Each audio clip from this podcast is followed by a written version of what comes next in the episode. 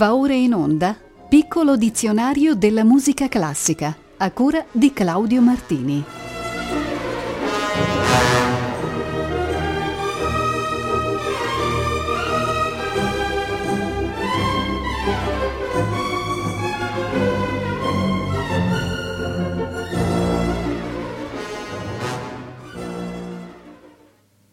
Buon pomeriggio e bentornati al piccolo dizionario della musica classica, puntata numero 177. Cominciamo con l'aggettivo poetico, che in campo musicale ci ricorda una composizione pianistica del 1887 di Enrique Granados. Si tratta dei Valses Poeticos, collezione di sette brevi valser che rappresentano uno dei primi grandi successi del compositore spagnolo. È un lavoro che lascia da parte la forza satirica e l'impeto che sono spesso espressione della musica romantica e si focalizza invece sulle atmosfere passionali e di amore sublimato. Interprete ideale di questa raccolta è sempre stata Alicia della Rocha.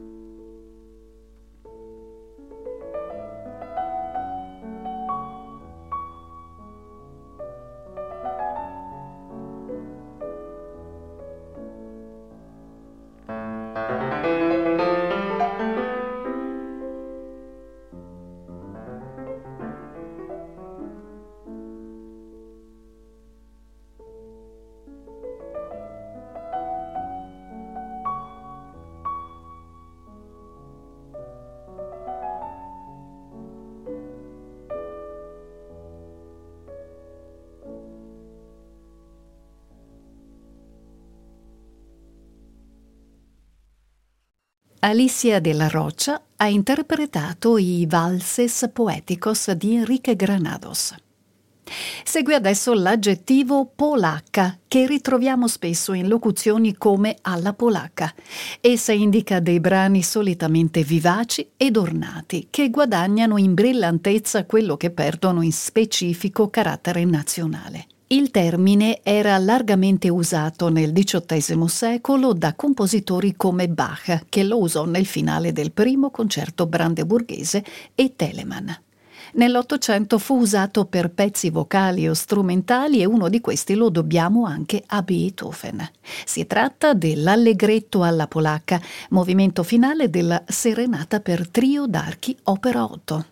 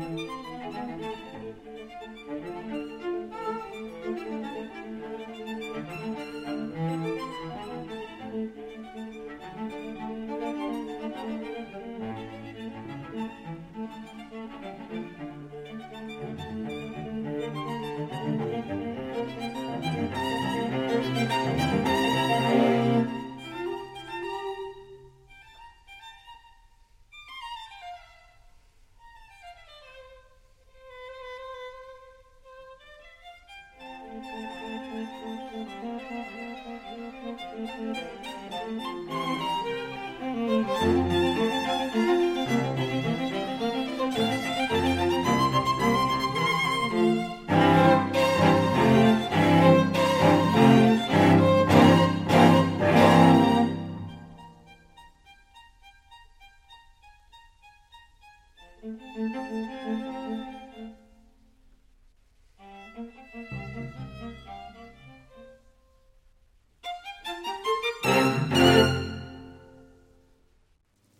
Di Ludwig van Beethoven era l'allegretto alla polacca dalla Serenata in Re maggiore opera 8. Gli interpreti d'eccezione erano Mislav Rostropovich al violoncello, Bruno Giuran alla viola e Anne Sophie Mutter al violino. Avremo adesso alcuni termini introdotti dal prefisso poli, il primo è policorale, aggettivo che indica uno stile di composizioni polifoniche in cui voci o strumenti sono divisi in più gruppi, ciascuno dei quali esegue una parte diversa, cantando o suonando contemporaneamente o alternatamente. Ciascun coro ha dunque una propria autonomia armonica, in modo che nel momento dell'esecuzione essi possano essere posizionati distanti tra loro, così da sonorizzare meglio un ambiente di grandi dimensioni. Fu uno stile tipico del secolo XVI, specie della scuola veneziana creata da Villert, Andrea Giovanni Gabrieli ed altri. Ascoltiamo un brano di Giovanni Gabrieli.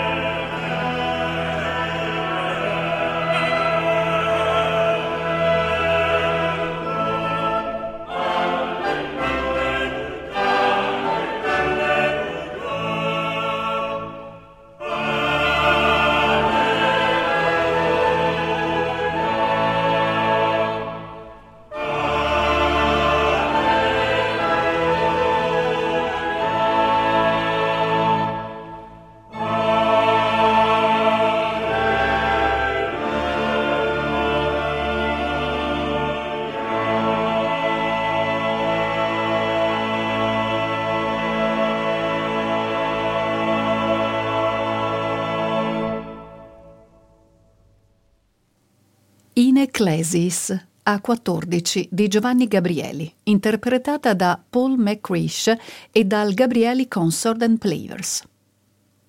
Termine importantissimo nella storia della musica è polifonia, quello stile compositivo che combina due o più voci indipendenti. Esse si evolvono simultaneamente nel corso del brano, mantenendosi differenti l'una dall'altra dal punto di vista melodico e generalmente anche ritmico, pur essendo regolate da principi armonici. Il termine polifonia deriva dall'antico greco e significa tante voci. Si contrappone così a quello di monodia, ossia con una sola voce. Le sue origini risalgono al X secolo. Il più antico testo polifonico pervenuto è l'Organum Rex Celi Domine Maris nel trattato Musica Enciriadis, attribuito a Ubaldo di Senamand ma il suo periodo di massimo splendore si estese dalla musica medievale fino a tutto il barocco. Abbiamo messo in scaletta un brano di Guillaume Domachot.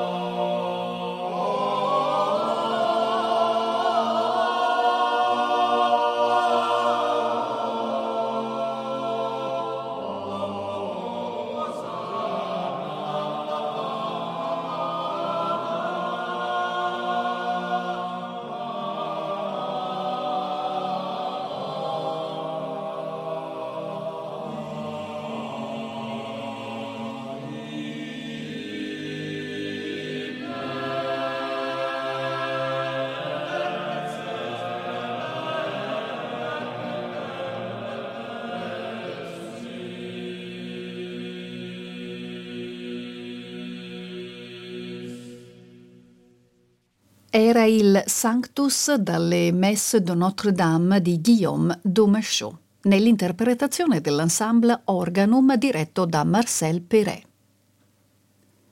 Dopo polifonia esaminiamo il termine polimodalismo. Esso si applica al procedimento per cui vengono simultaneamente impiegati due o più modi diversi in antitesi fra loro.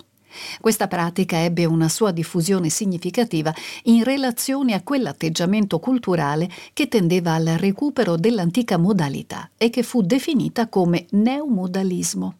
Un esempio tipico di questo modo di procedere si ha nella sagra di primavera di Stravinsky e in generale in tutti i suoi grandi balletti russi degli anni 10 del secolo XIX alcuni critici musicali parlano genericamente di ambiguità modale, intendendo il polimodalismo come movimento progressivo verso approdi nuovi e mai definitivi.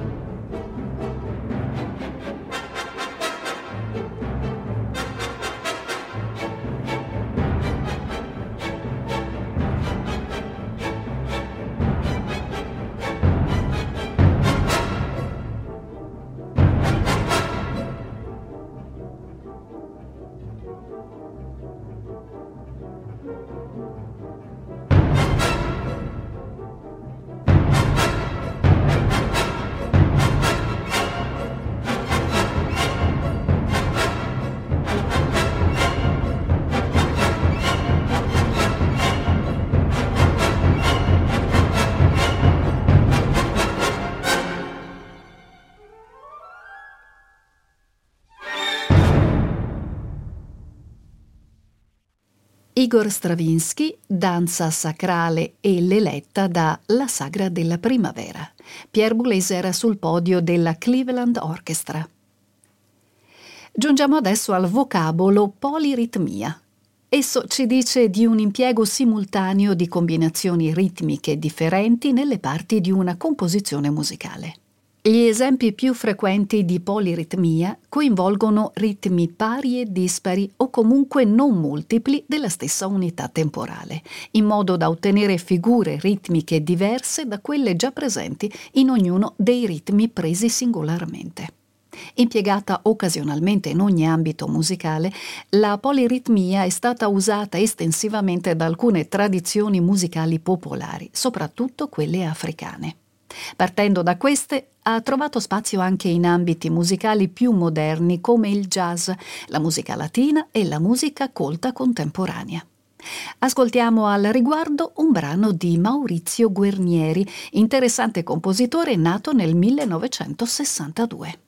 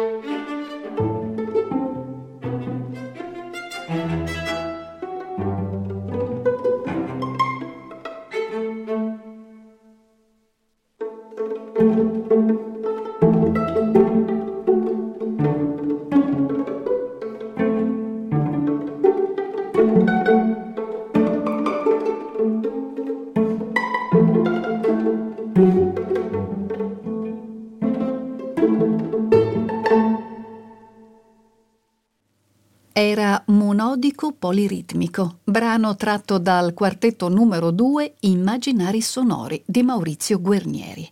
Ha eseguito il quartetto Mirus. L'ultima lemma di questa serie è politonalità, che nella teoria musicale indica l'uso contemporaneo di più tonalità in una composizione musicale. Già la battaglia di Biber nel 1673 e uno scherzo musicale di Mozart nel 1787 usarono questa tecnica compositiva, sia pure solo per effetti programmatici, parodistici o comici. L'accezione moderna della politonalità ci porta alle 14 bagatelle di Bartok, alle variazioni su America di Ives, a Petrushka e la sagra della primavera di Stravinsky e ai preludi di Debussy. Altri compositori che utilizzarono le tecniche politonali furono Milot, Onegé e Copland. Oggi troviamo questo stile in lavori di Philip Glass e John Adams. Ascoltiamo adesso le variazioni su America di Charles Ives.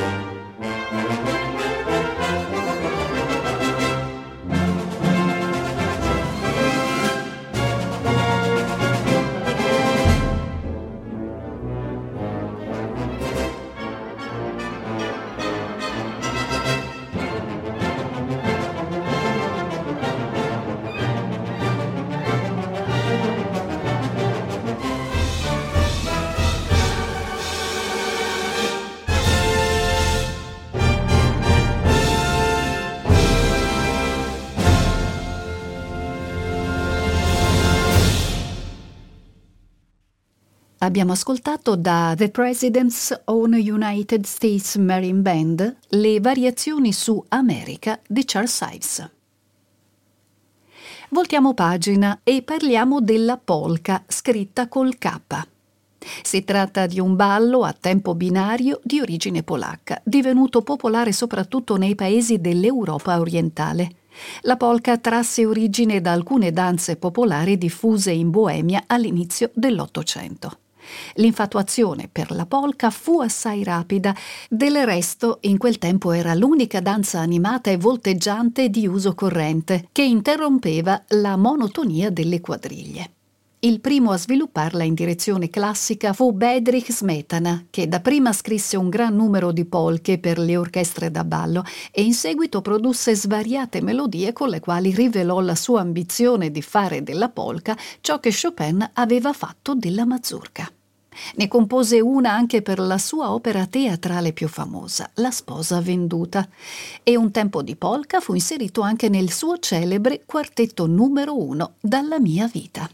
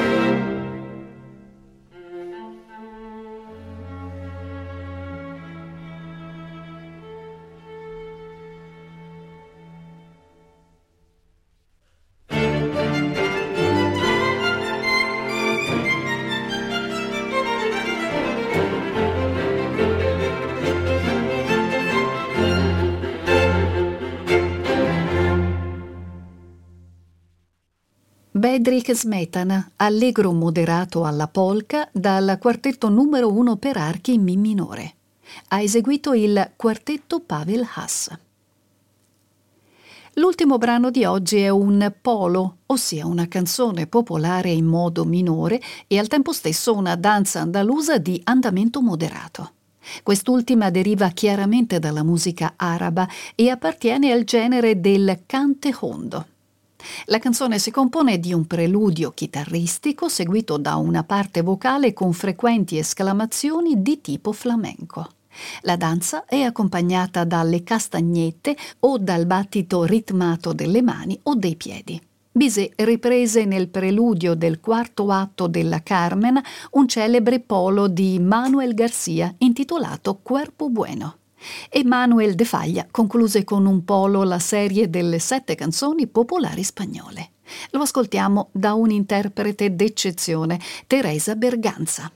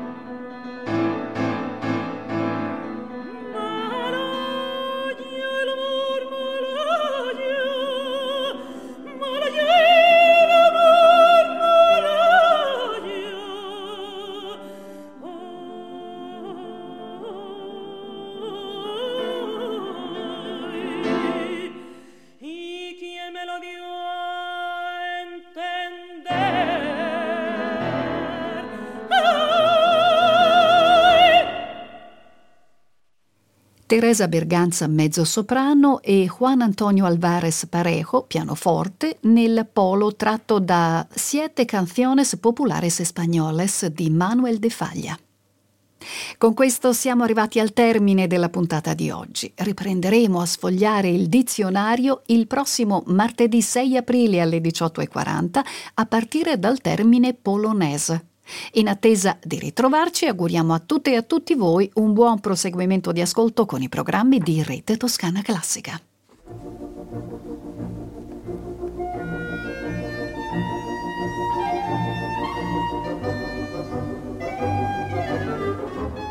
Abbiamo trasmesso Piccolo dizionario della musica classica a cura di Claudio Martini.